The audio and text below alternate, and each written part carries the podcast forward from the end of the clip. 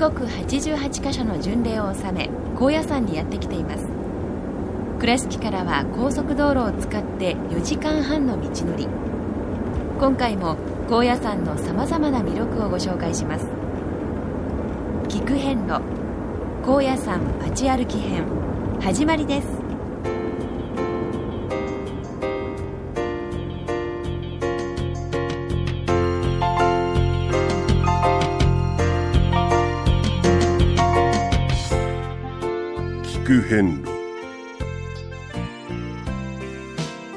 四国88カ所をお坊さんの先立ちのもと一つずつお送りする番組です。出演は倉敷中島・高蔵寺住職の天野幸雄さん。落語家で矢掛町国正寺住職の桂米広さん。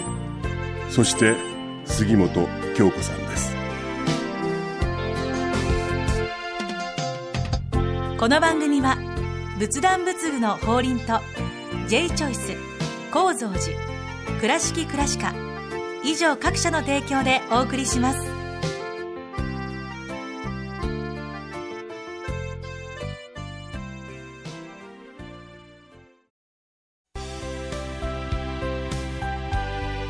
仏壇の法輪は井上の法要事業部として仏壇墓地墓石ギフト商品すべてを取り揃え豊富な品揃えでお客様にご奉仕いたします。倉敷からお車でお遍路に向かうあなた車の調子は万全ですか？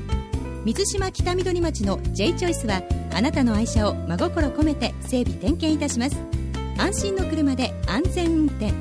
交通安全道中安全はお大師様と J チョイスの願いです。懐かしい昭和の倉敷美観地区倉敷市本町虫文庫向かいの「倉敷倉歯科」では昔懐かしい写真や蒸気機関車のモノクロ写真に出会えます。オリジナル絵はがきも各種品揃え手紙を書くこともできる「倉敷倉歯科」でゆったりお過ごしください。さて今回は、高野山。一の橋にほど近い、はい。カルカヤ堂のえ。前に今立っております、はいはいはい。まあ、あの石堂丸のねええお話でもうん。有名な場所でございますが、団体で、えーバスで、高野山参拝に来られますとですね、千住院というあたりを中心にですね、え土産物屋さんを皆さん散策されるんですけれども、えーマイカーでお越し、またあのいろんな形でお越しの方々ねちょっとこう、うん。違ったお土産物屋さんや、はいはい。またお坊さんしかうんうん。入らぬような、お店。まあうん。えー私もね、えー学生の頃から世話になっておったお店もたくさんあるんですけどもそのあたりをね、ええ。今回は紹介したいしてみたいなと思います。えっとじゃあ高野巻きをください。えっとこれがその小さい方300円。300円のやつですね。これを10束。はい今高野巻きを買ってます。おばちゃんこれはシーズン的に時期的にはいいつぐらいまでが元気なのが出てくるの？冬はもうほとんどあかんねんな。いやいや冬は強いんですよ。冬の方が強いんかな。冬の方が強いし、あの。やっぱり夏の新芽出るとが一番弱いです。ああ高野巻き有名になったけど、まだまだあのイメージがなさっきも話あったけど高野巻き言うたら高野山の土産で、もう昔と違ってもう東京での人少なくなってきたんでね、うんうんあのだいぶ土地 が多い昔は良かったんでしたけど。巻き寿司のようなイメージの人もおるからなそうですそうです。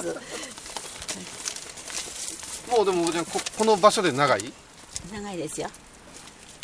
どのくらいですか？もう始まってから40年余しになります。ほんまに。はいじゃあ僕25年ぐらい前にここで買うてるからおばちゃんから買うてるな。あそうですね。あのパスはあっちこっち肯定しますんやけどね、はい。ここでおったりあっち行ったりもうちょっとカルカドの向こう行ったはいりね、はいはいカルカドのあそこな。うん、交代しますけどね、うん。私らこれ始めてからもう40年余しになります。はいす。みません、はいありがとう。ございます。はい頑張ってください、はいありがとうございました小井さん、はい。これがはい。高野巻って言うんですね。そうです、そうです。今もあのおばちゃんおっしゃってたけど、ええ。高野巻ってすごく有名になったんですよ。皇室に、あの献上されたりしましてね、あの高野巻っていうのは木なんですよ。なんですよね。はい、もう青々とした木でね、あのこの高野山のお土産としては、はい。仏様へのお供え、ご先祖様の仏壇へのお供えとしては、ええ。すごく昔から重宝されてて、はい。香りがね、ええ。それから青々としたものがずっと残りますので、えもう高野山をそのまま持ち帰ったようなはい。ことになるということで、高野巻で香りが、えっとちょっと香ってもらうと。松のこはい。のヤニのような香りがするんですけど、ええ。これをねちょっととなあのお供えすると、はい。本当にもう高野山を家に持って帰ったような喜びに、初めてこの小山金に出会われた方は、い。ぜひお買い求めになったらってあいうのお水をね少なくてもものすごく持つので、ええ。あのそういう意味で常緑のねあの、お花なんかより持ちますから、ええ。ありがたいものでございますから、ぜひお求めいただいたらと思います、聞く変路。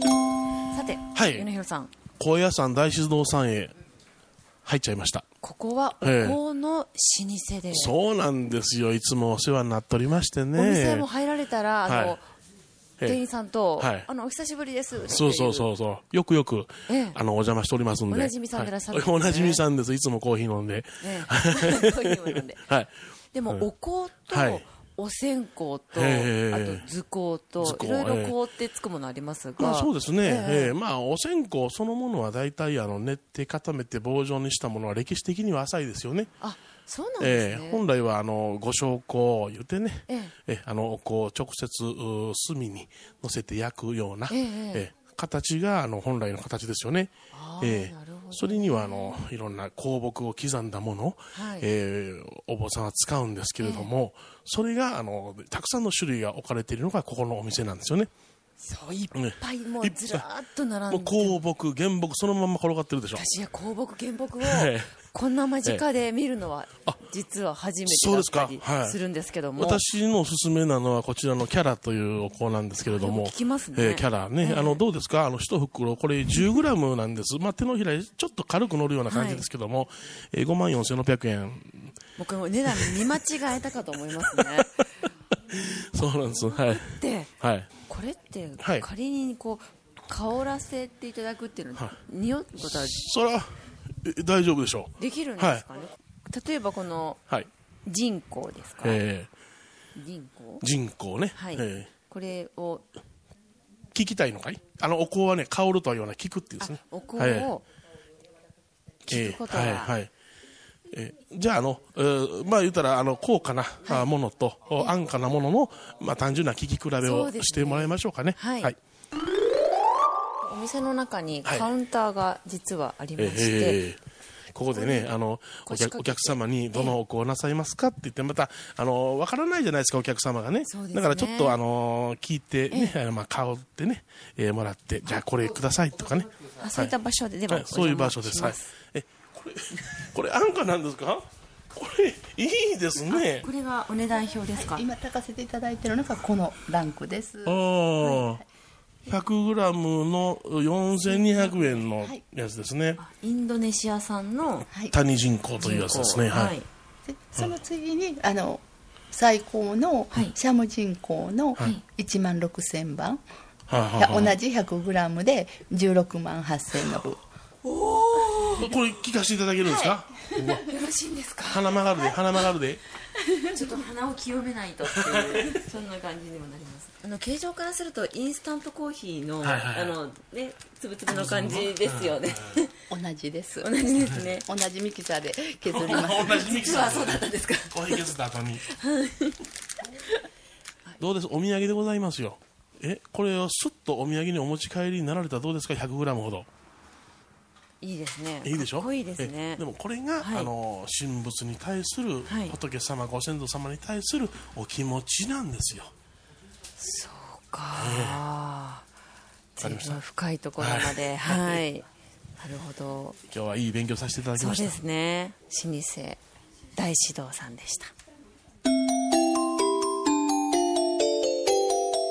聞く変路えーこちらがですね、はい。石橋法医医療店と言いまして、ええ。えーまずその高野山に私たちが上がって修行に入るんですが、ええ。あその時に、あのー衣をね、はい。お世話になるところがこちらなんです。じゃあもう皆さんこそうです、こではい、あの自分の寸法で仕立てて、また吊るしのもね、方位もありますしね、ええ。それで、あのーまあ、あですからここに、えー縁ができましてですね、いろいろとこの、えー、いまだにね、えー通ってるようなところでございましてね、ちょっとあの覗いてみましょうかね。はい。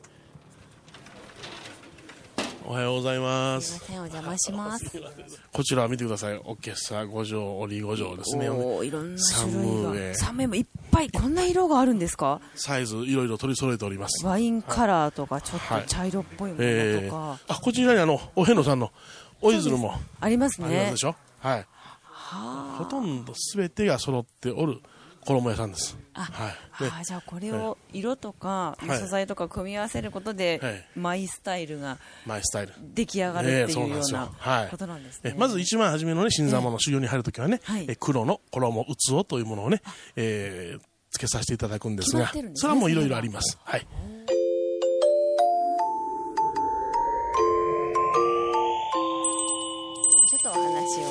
の先ほどサムエの色がだんだんこう賑やかになってきたとおっしゃったんですが、うん。どのぐらいからそういった色が何年前ぐらいから出てきたんですか？何年ほど前から出てきたやろう。今ちょっと落ち着いているけどな。あブームがやっぱりあったんですか？いやそのカラーのブームっていうのはないけどね、おしゃれ着になってきたさかいな。今まではサムウェイやから作業する時だけのあれやったけどもこの頃おしゃれ着になってもう普段からこれ着て学校へ行ったりええ。大阪の方へ遊びに行ったりそういうことするさかいに。でもこう最初にもう本当に若い頃の修行の青年たちがやってきてその成長される様子もここで見守ってらっしゃる。楽しみやわな また懐かしくそんな方が。そやけどねえ年いってきたら物忘れが激しいんで顔見たことあるなって言うて言うけどね 誰っちゅうことわからん。名前わからん。え顔には見覚えがあるけれど、年は取りたいないですわ。まだ十分お若い頭に毛がなかったら年取ったらねありがたいんやけど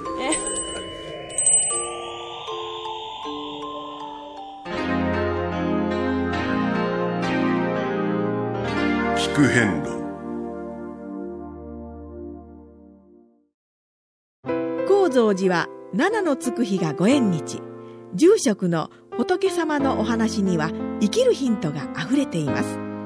第2第4土曜日には子ども寺小屋も開校中。お薬師様がご本尊のお寺。倉敷中島・高蔵寺へぜひお参りください。仏壇の法輪は井上の法要事業部として仏壇墓地墓石ギフト商品すべてを取り揃え豊富な品揃えでお客様にご奉仕いたします。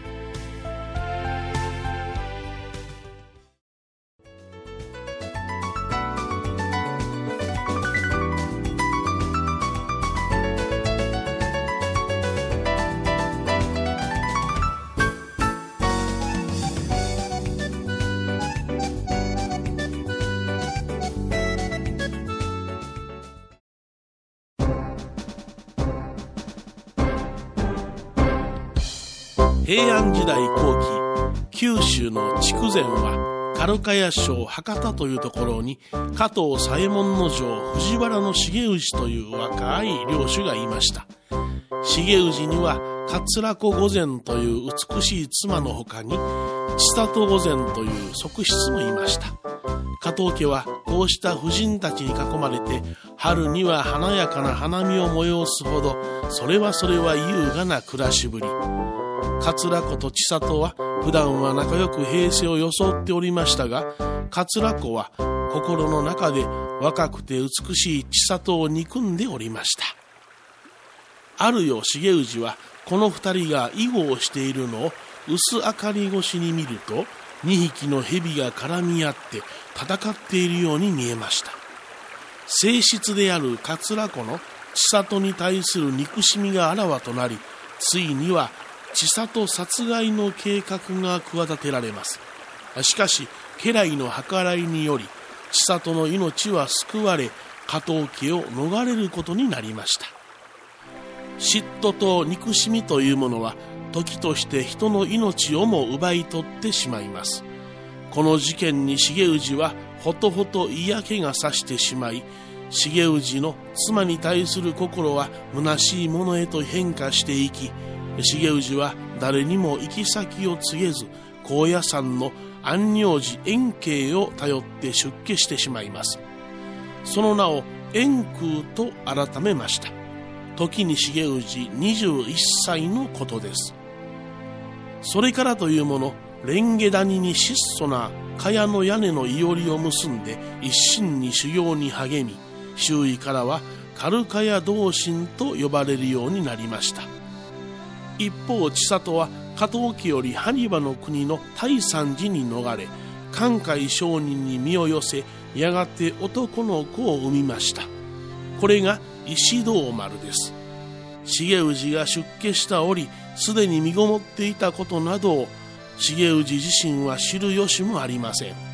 石堂丸が大きくなった頃高野山にカルカヤ同心というお坊さんがいるという噂が聞こえてきました。カルカヤというのは筑前のカルカヤ省にちなんだ名前であることはすぐに想像がつきます。千里と石堂丸は父重氏を求めて高野山へと向かいます。千里と石堂丸の2人は高野山の麓カムロで宿を取りました。この宿の主人玉屋の四次兵衛から高野山は女人禁制で女性は入山できないことを聞かされ諦めますが千里は父の様子を石堂丸に伝え一人高野山へと向かわせます。しかし慣れない足で不動坂まで来た頃にはとっぷりと日は暮れてしまいました。仕方なく女人堂へと至る不動坂の途中の不動堂で一夜を明かすことにします。翌日高野山へ登った石堂丸はあちこち訪ねて歩きます。しかしなかなか会うことが叶いません。数日目にたまたま奥の院の無名の橋まで来た時に前から鼻筒を持ったお坊さんとすれ違います。そこで石堂丸は駆け寄ってカルカヤ同心という方を探しております。どこにおいでかご存知ありませんか？と尋ねました。その尋ねられたお坊さんこそ今は円空と名乗る重氏だったのです。しかし石堂丸の話を聞いた重氏は自分が父であることを名乗りませんでした。重氏という人物は去年の秋に亡くなった。その墓はちょうどそこに立っている墓である。と近くにあった適当なお墓を指し示して石堂丸に伝えました。それを聞いた石堂丸はその墓の前で泣き崩れます。重氏は出家した修行中の身であることから今さら石堂丸が我が子と分かってもすでにどうすることもできません。重氏は石堂丸に早く母のもとに帰ってあげなさいと言います。石堂丸は仕方なくとぼとぼと母の待つ宿へ向かいます。石堂丸がカムロの宿まで帰ってみるとなんと母の千里はこれまでの長旅がたたったのか発病して急に亡くなってしまいました。石堂丸の悲しみは察してもあまりがあります。仕方なくこのカムロの地で母を葬ることになります。父とも巡り合わずさらに母にも旅立たれ一りぼっちになってしまった石堂丸。そこに思い浮かぶのは母から聞いた父によく似た高野山であったあのお坊さんのことでした。あの方なら私の相談に乗ってくれるに違いないと再び高野山を目指し父重氏の弟子となり同年と名乗りました。しかし重氏は生涯父であるということは石堂丸には伝えなかったそうです。30年以上師弟として共に軽茅堂で修行に励んだと伝えられます。その後重氏は信州の善光寺に赴きお堂を構えて地蔵菩薩を刻み憲法2年1214年に亡くなりました。追って石堂丸も信州に移り父と同じく地蔵菩薩を掘り上げました。そのお地蔵さんは今も親子地蔵として信仰されているそうです。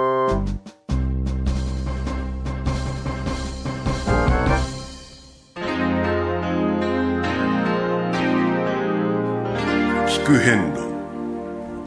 さて、お土産物屋さんですけれども、ええ。今日は数珠屋貨幣さんねお邪魔したいと思います。はい、たくさんお土産物屋さんあるんですよ。あえ数珠だけじゃないんですね、ええいろいろあるんですよね。あお菓子とかもある、はい。へえ。どうですか？ね何でも揃何でもうっていう感じですかね。さんのお土産は全部揃います。お工芸品掛け軸もあり、はい。お数珠当然ねお漬物とか、えー高野豆腐ごま豆腐ね。こちらにはあの掛け軸ですね。あのご本尊さんにね、ええ。ーなるような。また本家のこの数珠もねずーっとたくさんの種類があります。数珠いっぱいあります、お数珠はね、ええ。買おうと思って入るとね、迷うんですよでしょう。あれもいいこれもいいって目移りしましてね、ええ。えだからじっくりそのお土産物屋さんを見るだけで、ええ。もう30分40分かかっちゃいますね。その時間配分も考えてのそうですそうです。工程がいいですね、はい。えーおせんべいからね梅干しから。ね。何でもありますね。うん。また和歌山っていうのはね紀州の梅といってね梅干しのそうです。梅干しどころでございますからな、ええ。そのようなものもありますね。ほ記念にね、ええ。えーお数珠をね見られる方は非常に多いですよ、えー参拝記念にお数珠もしくはあ参拝記念に何かあの自分の身につけるようなお守りのようなものはい。ええですね、えそれをお探される方もいらっしゃいますしね、えであのこの高野山の手ぬぐいなんかもね結構人気あるんですよ。般若心経手ぬぐいとか。あ私えもお四国の時にでしょ？頭巻いてらっしゃるでしょ？そうですね。えーやっぱりそういうようなあの5秒のねはい箸をねええ。印刷された手ぬぐいもありますし、え私すごく疑問があるんですが、はいはいはい。お数珠ってまあ色も決まりがなく、はいはいはい。素材も決まりがないんですか、はいはいはい。それがすごく不思議だなと。で何でもその丸い玉にしえてえ。身につけるような、はい。あ形になってますけどもあのやっぱりこれ一生持つんだと、はい。おこの数珠は本当の私のもんですよという覚悟、はい。そのようなものがあられればどのような種類を持たれてもいいと思いますね。そうそう買い替えるものでも。あーないんじゃないですか？ええ。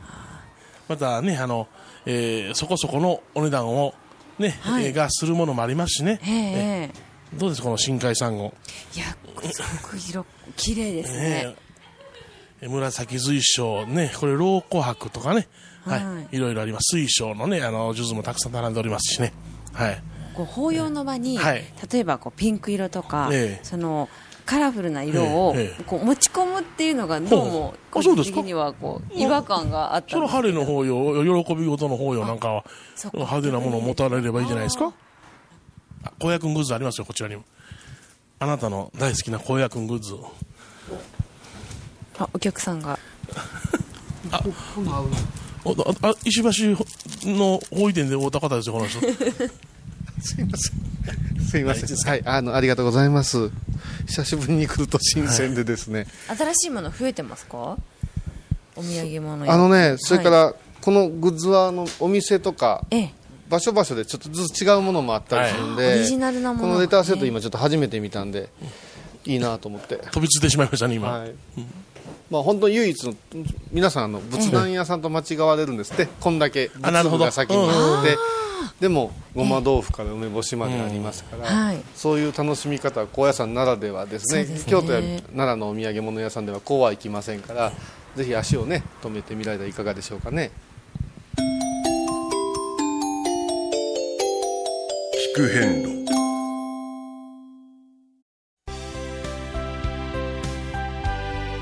仏壇の法輪は井上の法要事業部として仏壇墓地墓石ギフト商品すべてを取り揃え豊富な品揃えでお客様にご奉仕いたします。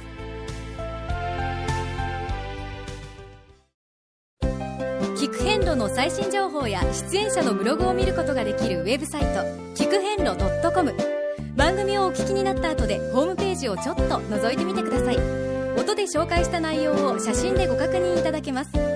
まずは「聞く編ロ」とひらがなで検索。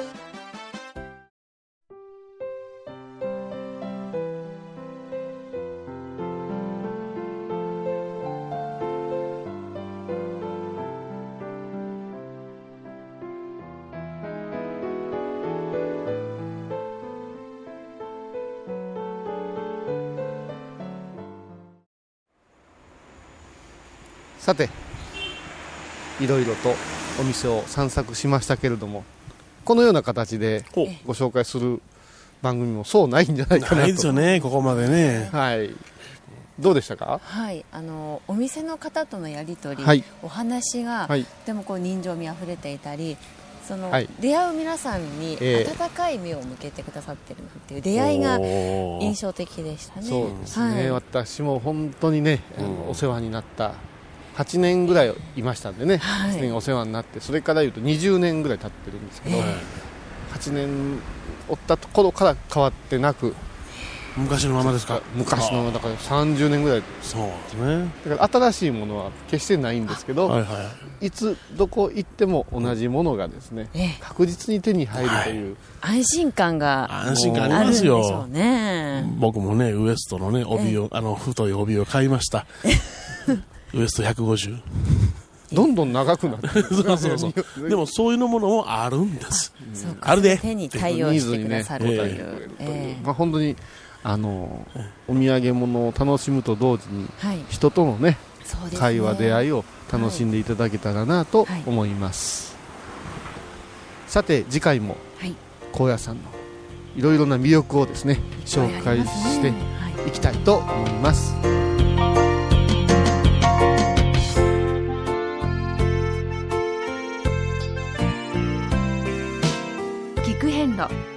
今回は高野山街歩き編として高野山参りの楽しい一面高野山らしいアイテムの数々をお店を訪問しながらご紹介しました。番組では次回以降も高野山の魅力を少しずつご紹介します。それでは次回も一緒にお参りしましょう。